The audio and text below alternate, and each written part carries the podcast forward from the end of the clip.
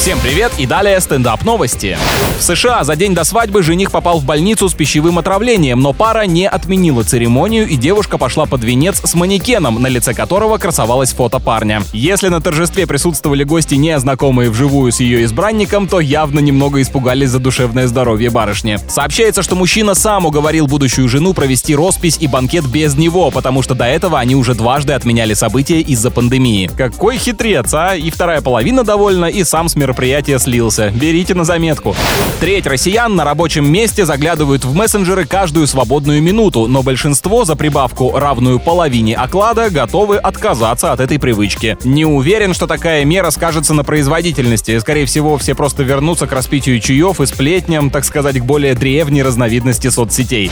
С вами был Андрей Фролов. Больше новостей на energyfm.ru.